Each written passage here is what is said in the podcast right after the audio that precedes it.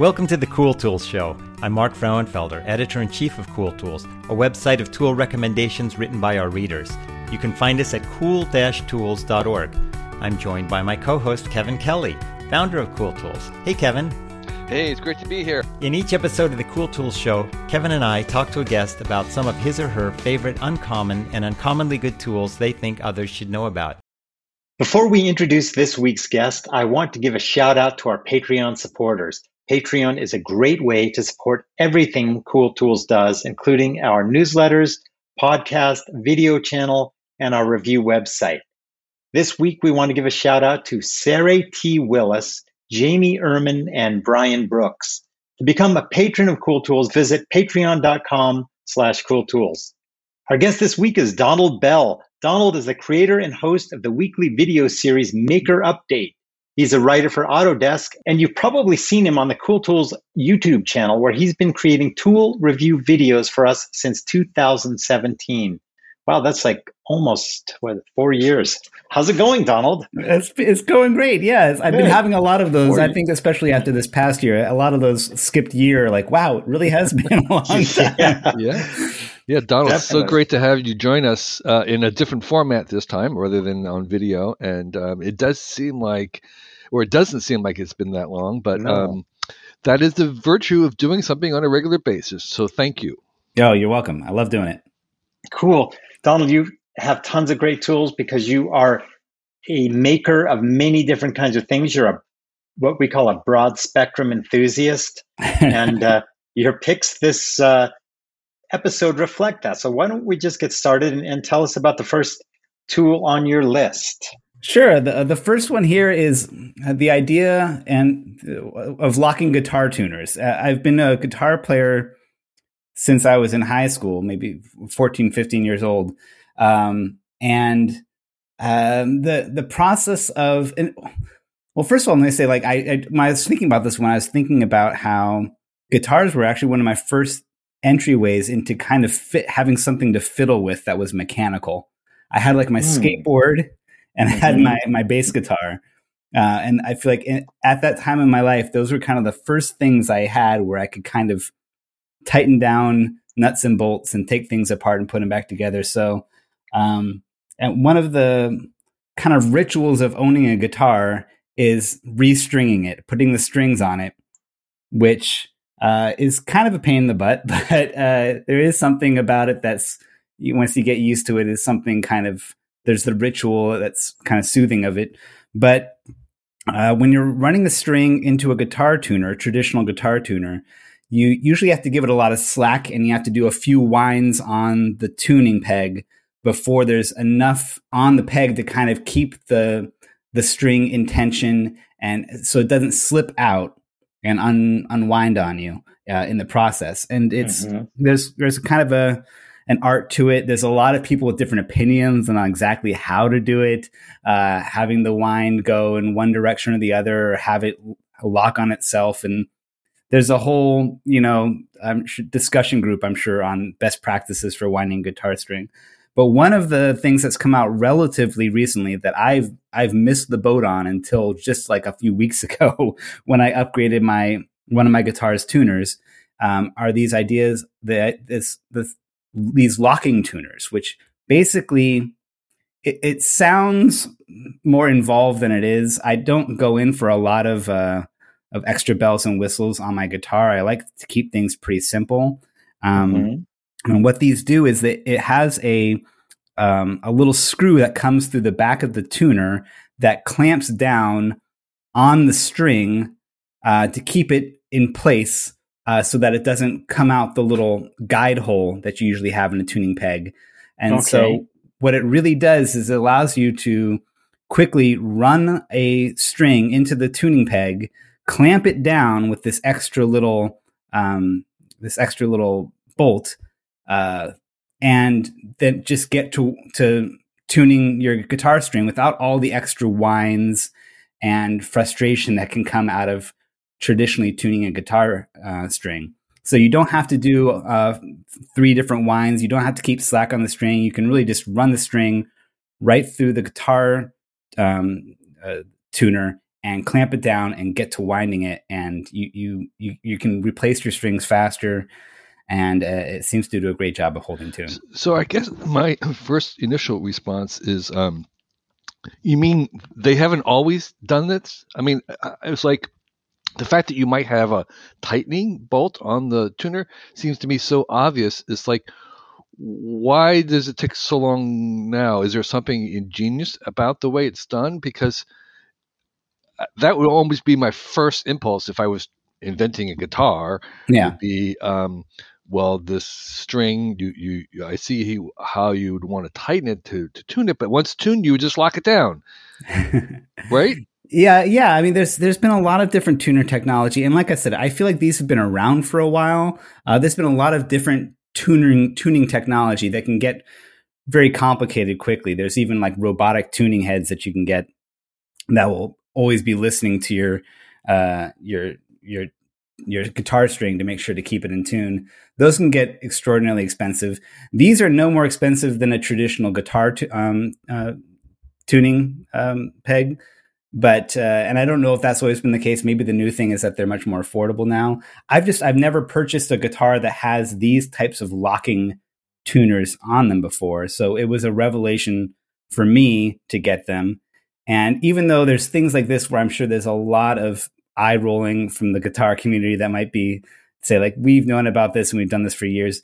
As someone who's been playing the instrument for a long time, and maybe I don't frequent guitar shops as often as I should, um, it was a new to me kind of experience where I'm like, wow, I want to put these kinds of tuners on all of my guitars. Does it help in keeping the guitar in tune?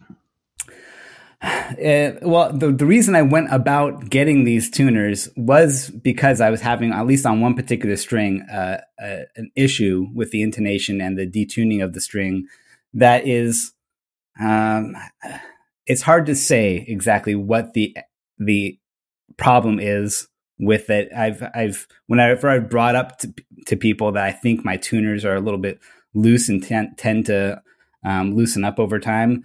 A lot of people, the majority of people say there's no chance that that's the problem. Like it's probably uh, the, the nut on your your fretboard or some other issue. It's rarely the tuner. In this case, um, whether it's the new set of strings I put on there along with these tuners or the tuner itself, it has helped my problem. Uh, but I don't think that they advertise themselves as being particularly better at holding tune. I think the real trick is that they make it much easier to string up your guitar. And you say that they're about the same price, so it looks like they're about I don't know, thirty three dollars for a set of six. Yeah, the, the the brand I went with mostly because they had the configuration of uh, the the headstock I have, which is kind of like three tuning pegs kind of set in one direction and three set in a different direction. Um, if it's more of a straight line strat style uh, tuning system, you can you can get them. I've seen them more affordable. I've seen them about half this price from different companies, but the the brand I went with was about thirty dollars for a set. Mm-hmm. Cool. That and, looks and cool. Not electronic. They're just they're just a little.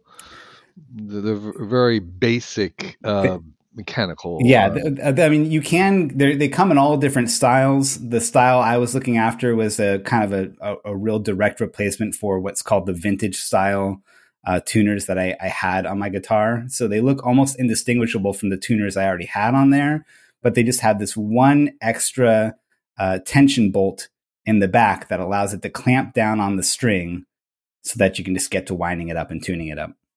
And do you use one of those little cranks that I do use one. I, I, seem to lose it half the time. I need to replace my guitar strings, but if I have it handy, I do use a, a plastic little yeah. crank to, to tune them up. That's a totally worthwhile expense, I think.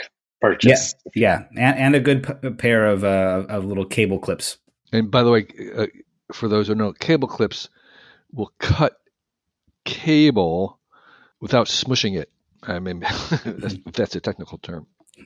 So they're they're very handy. Well, so Donald, tell us about um, your second pick.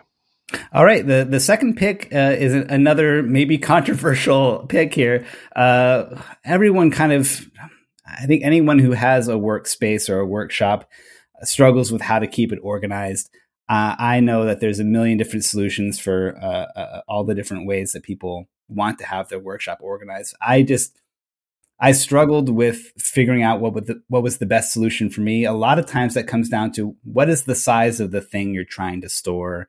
How frequently do you want to access it? Where do you have space in your workshop? Uh, and for me, like I have a lot of friends who have storage bins or they've they've con- constructed little shelving units that perfectly fit the exact style of storage bin that they've they've gotten. Um, I didn't have a, a space to even. I have a pretty small workshop, so what I went with ultimately were these Akro-Mils bins that are stackable bins. And the Akro-Mils system, if you've ever looked at it, it comes in a, hundred different sizes and flavors. Um, but I the the the pain with the little bin system, and you can also get the cheap ones for Harbor Freight too. Um, the pain with the bin system is trying to find a way to hook them onto something or to, to stack them up or have a shelf for them. So what they have are these uh, steel wall panels that come in a, a, variety of sizes too, that allow you to have uh, a very strong steel lip, almost like a French cleat system, for you to hang the Akro-Mils plastic bins from. Uh, and so I, I, I put one in my my small workshop and then I wound up putting another one later on in my garage, and uh, they've they've been a real benefit. You can um, you can set them up pretty high on a wall uh, in kind of dead space that you wouldn't otherwise be using, and they are there's really no space required. Unlike a shelving unit, they don't come out from the wall at all. Like it's uh, you know a millimeter of of uh, you know steel that you you're screwing into your wall to kind of cleat in these different bins. So they're very space efficient, and uh, they've really helped me out. So I have the Harbor Freight version, which I have I don't know maybe a couple hundred of them that covered my workshop. And what's on both of these systems is that you can get different sizes. So right. um, there's a modular version where you can um, either have one that's big or small, and um, uh, on the same metal uh, framing back, backdrop. Uh, so they and, and the other advantage is that you can move things around very easily. So you can swap out the locations, uh, which is what I do over time. You know, as things cluster around a certain theme, I can just quickly move things. Very, Absolutely, very I, I, found that just yesterday. I, I felt like I, one of my bins keeps like my spare batteries uh, and I realized, oh, I kind of need that lower so that my son can come in and get a battery and not ask me to kind of get up and reach it for him. So I can I can move around the the order of the bins and, and see what works for me right. best. Um, yeah, and so for me, particularly the Harbor Freight version of this was also the most economical of all the alternatives that I looked at in terms of even versus buying pine boarding for shelving. This was mm-hmm. turned out to be um, the quickest and the most cost efficient. And oh, by the way, they look great too. Yeah, it looks really pro. Um, and yeah, the Harbor Freight system, I haven't, I, I haven't seen in particular. I've seen their, their at least the bins. I imagine it's the same kind of setup.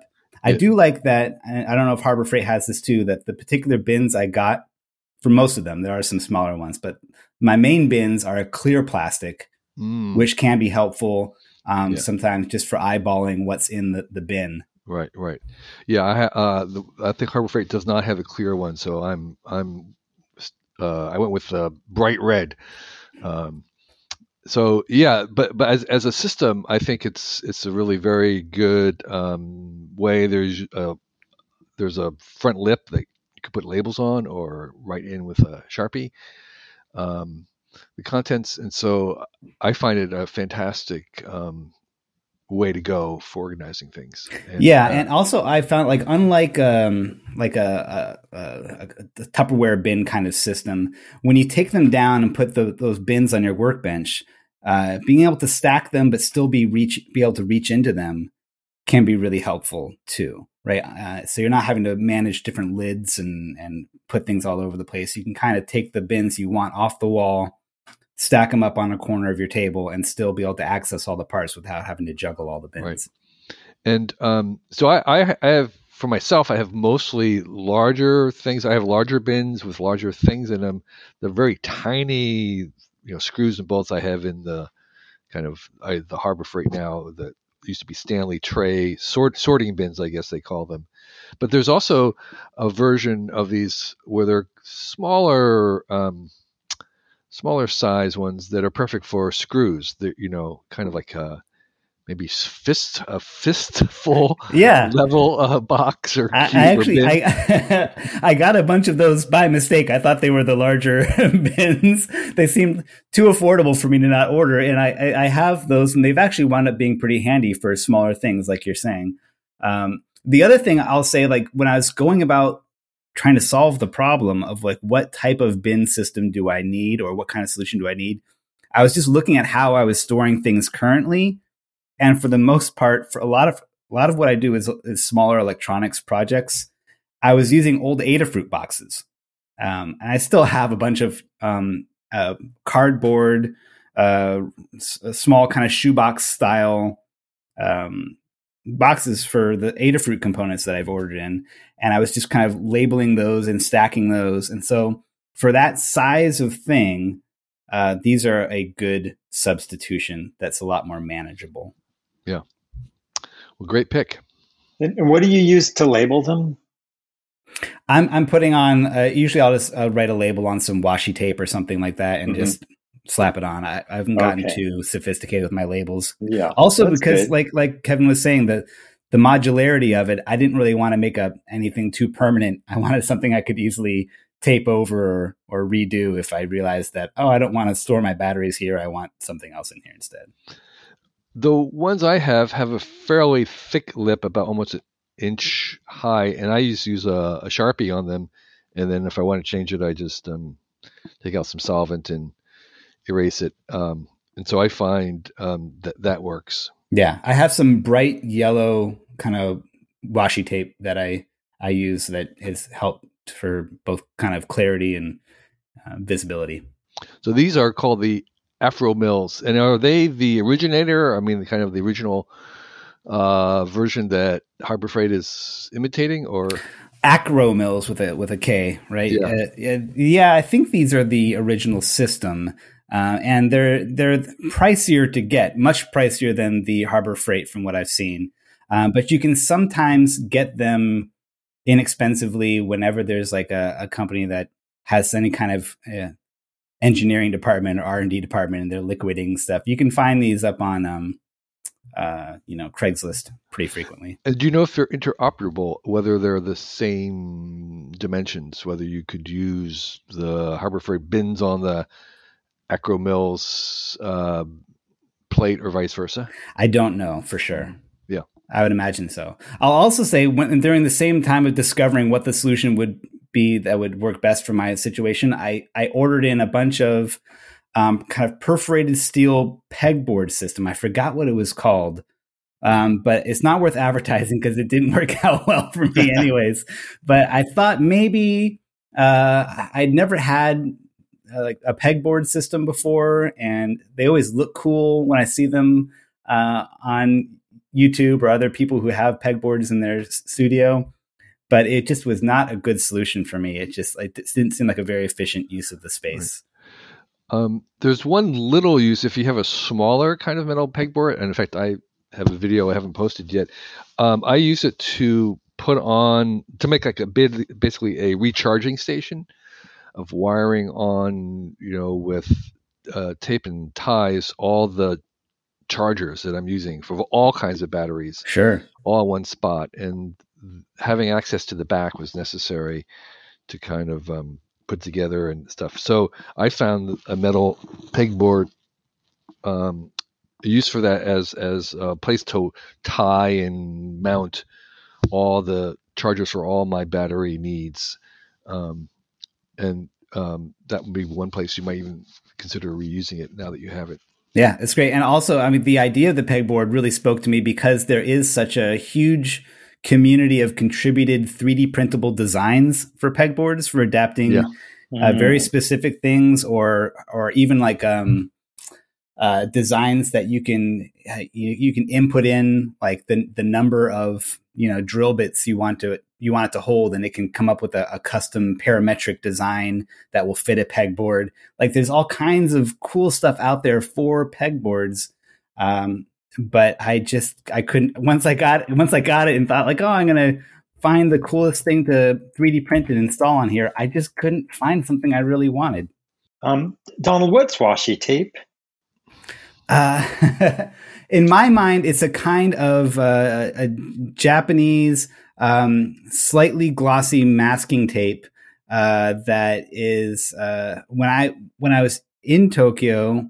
I think maybe on your recommendation, I went to the the Tokyo Hand store, and there were just aisles of this particular kind of easily tearable, inexpensive, um, all kinds of colors of this. It's like a it's like a masking tape kind of tape. Um, but it was it was everywhere. So I, I, I, brought some rolls of it back, and maybe I'm using the term incorrectly, uh, but uh, I, I, my understanding is that it broadly refers to um, a Japanese style of slightly thicker masking tape. Yeah, that sounds that sounds right to me. And the idea is, is that the the surface of it is not that kind of maybe textured. It's more of a smooth surface masking tape. That at least that's the stuff I got my hands on. Yeah. Okay. Alrighty. Well, it sounds cool. like perfect label tape. yeah, good stuff. So, um, you're th- you're on a roll with cool tools. Tell us a third one. All right, uh, third one, uh, and I feel like all of these so far have been like ones that some people are going to think are very obvious. But um, when when I was starting out with a, a, just a small set of tools before I even had a garage, when I just kind of had a uh, I, I, knew one of the first tools you're ever going to buy is a is a electric drill or a drill of some kind. And my drill was like my everything. It was my electric screwdriver. It was for drilling holes. It was for putting together IKEA furniture. It was everything. And then when I came up in the world, I was able to buy both a uh, an impact driver and my have my electric drill. And at that point, my electric drill didn't have to be everything for me. It really just had to be a drill. And so my breakthrough moment was just keeping in that drill at all times this uh, with a countersink drill bit, which is a, a kind of tapered drill bit. They come in different sizes, and I think the one I have linked here is like a four piece set that comes in different sizes. Um, and they're they're kind of perfectly made for drilling the kind of pilot hole you want to drill for a um, a drywall screw in particular. Um, but so they you, they have a a, a little uh, at the base of the drill bit they have a, a, a countersink so that it can drill out a little bit of that that space for the um, for the the screw to go into and it's just been instead of me hunting around all the time for the perfect size drill bit to put into my drill, I feel like nine times out of 10, this thing can drill the hole that I want it to drill. And then I can just kind of, if I know I have a project where I need to drill a pilot hole and then screw something into it, I can just come out with both my drill and my impact driver. And instead of swapping bits, I can just hit it with the, the countersink drill, drill bit and then pick up the other tool and just drill something in.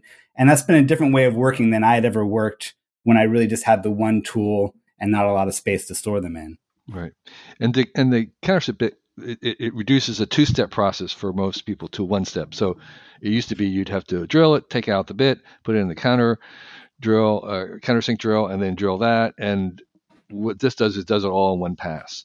Does it so, all in one pass. And I also there's something about the the taper of the bit which means that even if you're off a little bit by how big a hole you're drilling, chances are the screw you're drilling into that hole will bite at least halfway down the hole you made, even if you overdid it a little bit with that with the size of the the drill bit that you're going. There's there's going to be a place where that that drill uh, the screw will bite in. And you're right about um, having that uh, two two having the separating the drilling from the screwing. Um, also really does speed up the process. Um, yeah, and I've seen some kind of fancier flip around bits that will have like a, a, screwdriver bit on one side, and then you pop it out and flip it over, and then it's like the countersink bit on the other. So, but they're they're pricey, and eventually, and I've had uh, some of these already break on me. Eventually, your your your bit will fail, and you'll you'll want to get a, a new you know countersink drill bit. Um, and having a more expensive flip around style one might be good for someone who's going super minimal and doesn't want to have a lot of tools. But um, this system's worked out well for me. Yeah, and uh, the ones you link to, the Irwin ones, are they particularly better than others, cheaper than others, or is there a particular reason why these out of all the Chinesiums available? I, I, don't think it matters too much. Uh, this set's been good for me. I think I just, I, I think the first one I bought was actually, uh, I, I went to my local hardware store and picked up just a single one and what I, I figured was going to be the, the, good enough size for me. And then when that one broke, I'm like, these have been really handy. I'm going to go buy this four pack and maybe uh, I'll have having the different sizes will come in handy. And really, I the the biggest of the bits it, I rarely use, but I have it around. Right. And so anyway, for the, for the readers or listeners, there are multiple alternatives, no name brands and others uh, available out there, all very similar. Um, so Donald, uh, your fourth um, tool, tell us about that. Yes, uh, I feel like this is this is what I made a, a video for that you can find on the Cool Tools YouTube channel. And it's called mm-hmm. the Airmon uh, air quality monitor. And mm-hmm. it's a, a little, maybe tennis ball size. It's, it's, it's a cube, but about the size of a tennis ball. And it's a portable air quality monitor that it's it's amazing. The design looks really cool. It it looks like something you'd want to keep on your desk. Like I, I that, the fact that it's so attractive was one of the things that compelled me to buy it. Um, but the the main reason I got it it was because it fire season happens here in California all the time, and uh, when it's upon us, knock on wood, uh, you you wake up every day checking the air quality reports, and you're trying to see if there's an orange cloud around you or a red cloud around you, or what color the map is around your home. Um, and all of the typically those are readings that are taken outdoors from different monitors that are around your town. Uh, but and so to take you take measures against that. You you try to seal up your doors, you try to run your air purifiers, all that stuff. But um, you without something like this, you don't really have a good sense of whether or not you've done the a good job of uh, purifying the air in your home, right? you need some kind of internal measure to know like okay it might be a, a, red cloud outside of my door but how well have i cleaned the air inside my home. Uh, so this gives you an indication of that. It specifically looks for the pm 2.5 particle size that is the most damaging to your lungs. Um, and it comes you, you, pair it with an app an adorable uh, little uh, japanese animation app that almost is adorable to the point where you think like this can't be a serious tool, but um, it, it is, and it, it, even advertises the the brand of air particle sensor, which is made by Sharp, um, that this particular monitor uses, and when you uh, open up the app, you you tell it to run. It runs for you know maybe ten seconds, kind of moving air you hear like a little fan, like a little tiny computer fan as it's moving air past the sensor to tell what the air quality is. And then it gives you a reading. And the little character on the display will be either like jumping with joy that you've got clean air, or he'll be a little bit, you know, sad and have a mask over his face. And but you'll get an actual reading. And then those readings will store in your app so that you can look over time. You can kind of see the the greatest hits and, and the the and the worst days that of what your air quality has been like.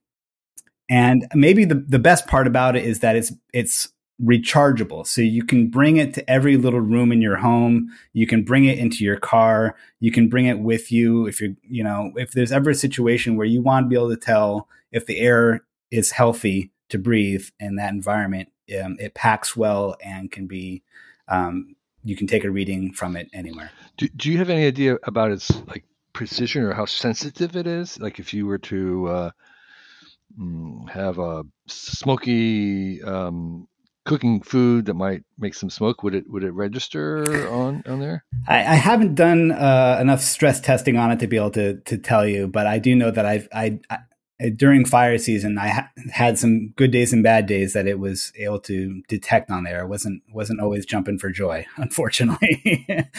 uh, I know there's a, a, some friends gave me. Um, I think it's called Purple Air. Yeah, yeah. Uh, which is maybe is an outside. Uh, I'm not really sure, but h- how does it compare to maybe some of the other air quality monitors? I I think its selling point is uh, first and foremost that it's less expensive. Um, okay. I I think this one is closer to thirty dollars to pick up, mm-hmm. um, and the Purple Air I believe was a considerably more expensive system.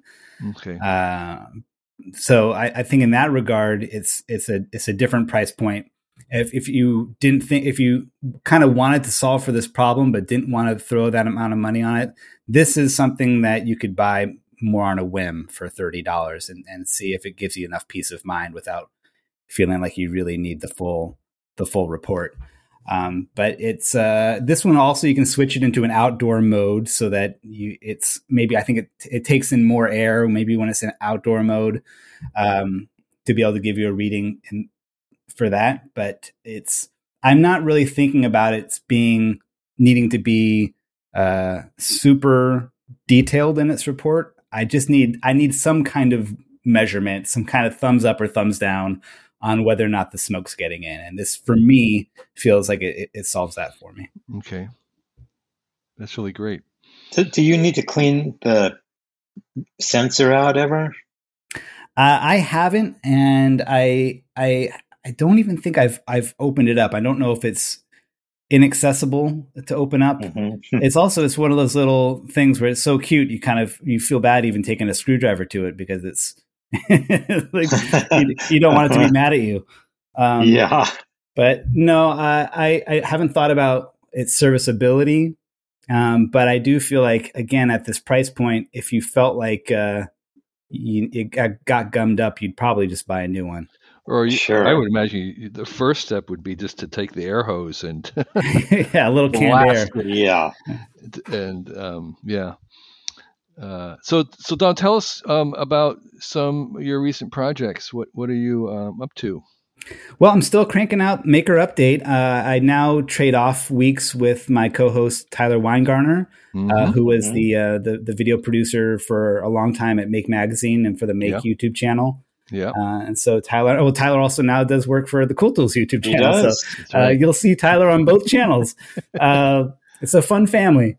Uh, it is. So we've we've been doing that now for some time, and it, it, talking about time that's kind of uh, come up faster than you'd think. It, this uh, year, I think in September will be the five year anniversary of when I started that show. Uh, so I'm I'm I'm thrilled that it's still going, that I still love doing it, and that people still seem to be into it. Uh, and and DigiKey is our our sponsor for that show, so the show pops up on the DigiKey YouTube channel.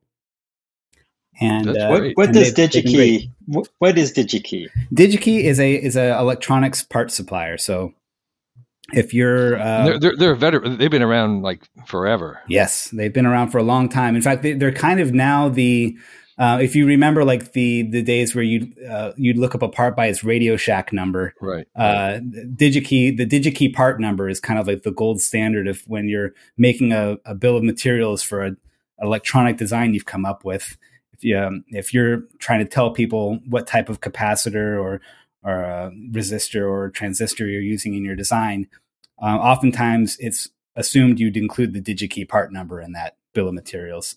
Uh, so uh, they they've been around a long time. They're very excited about uh, the uh, kind of bringing in new generations of uh, people who are into electronics, and so they I think they see Maker Update as a show for um, bringing in people who are who are really start starting to just tinker around uh, with electronics and projects and are excited and um, kind of moving them you know into uh, the world of electronics.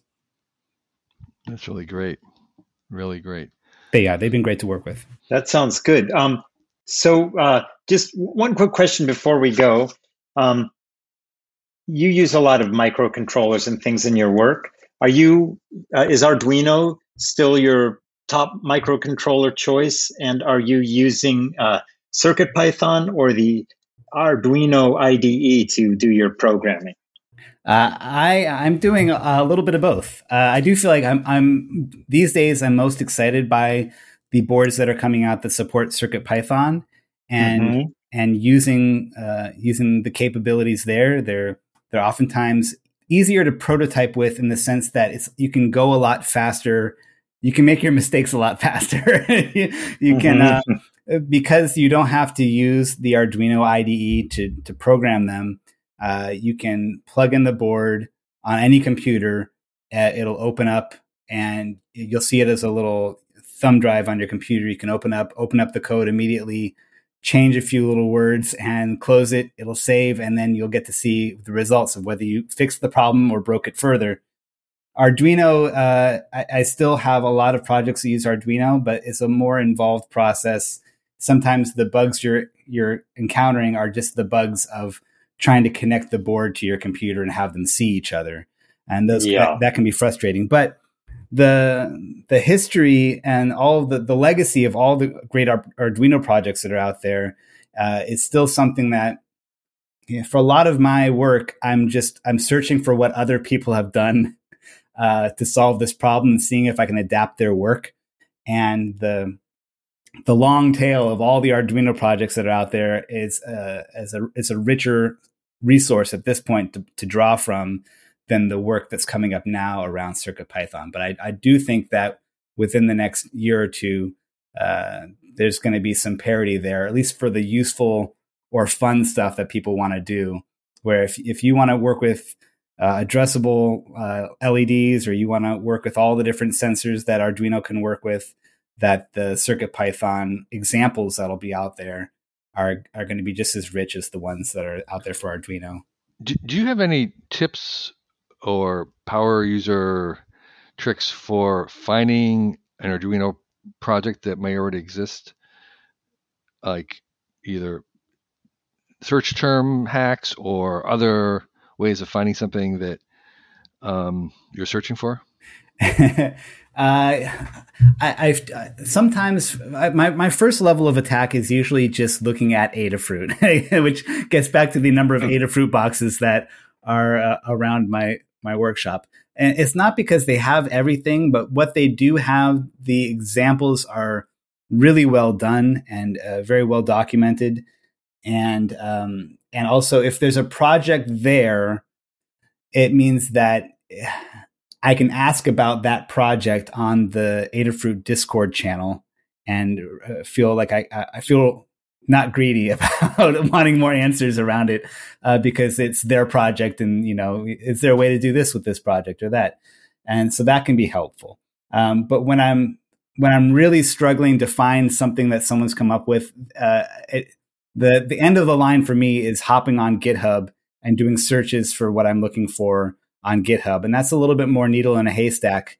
And the results are, are can be dicey, but uh, those are my attack methods. mm-hmm. Okay, that's helpful. That sounds that sounds like a good way to do it. Okay, Donald. Well, this was great chatting with you and catching up with you. Um, where do people go to find out more about you? Uh, makerprojectlab.com is my my site that collects uh, all of the maker updates and some of my projects that I've done. Uh, my uh, my uh, recently, I, I, last year actually I came up with my my cocktail dispensing robot.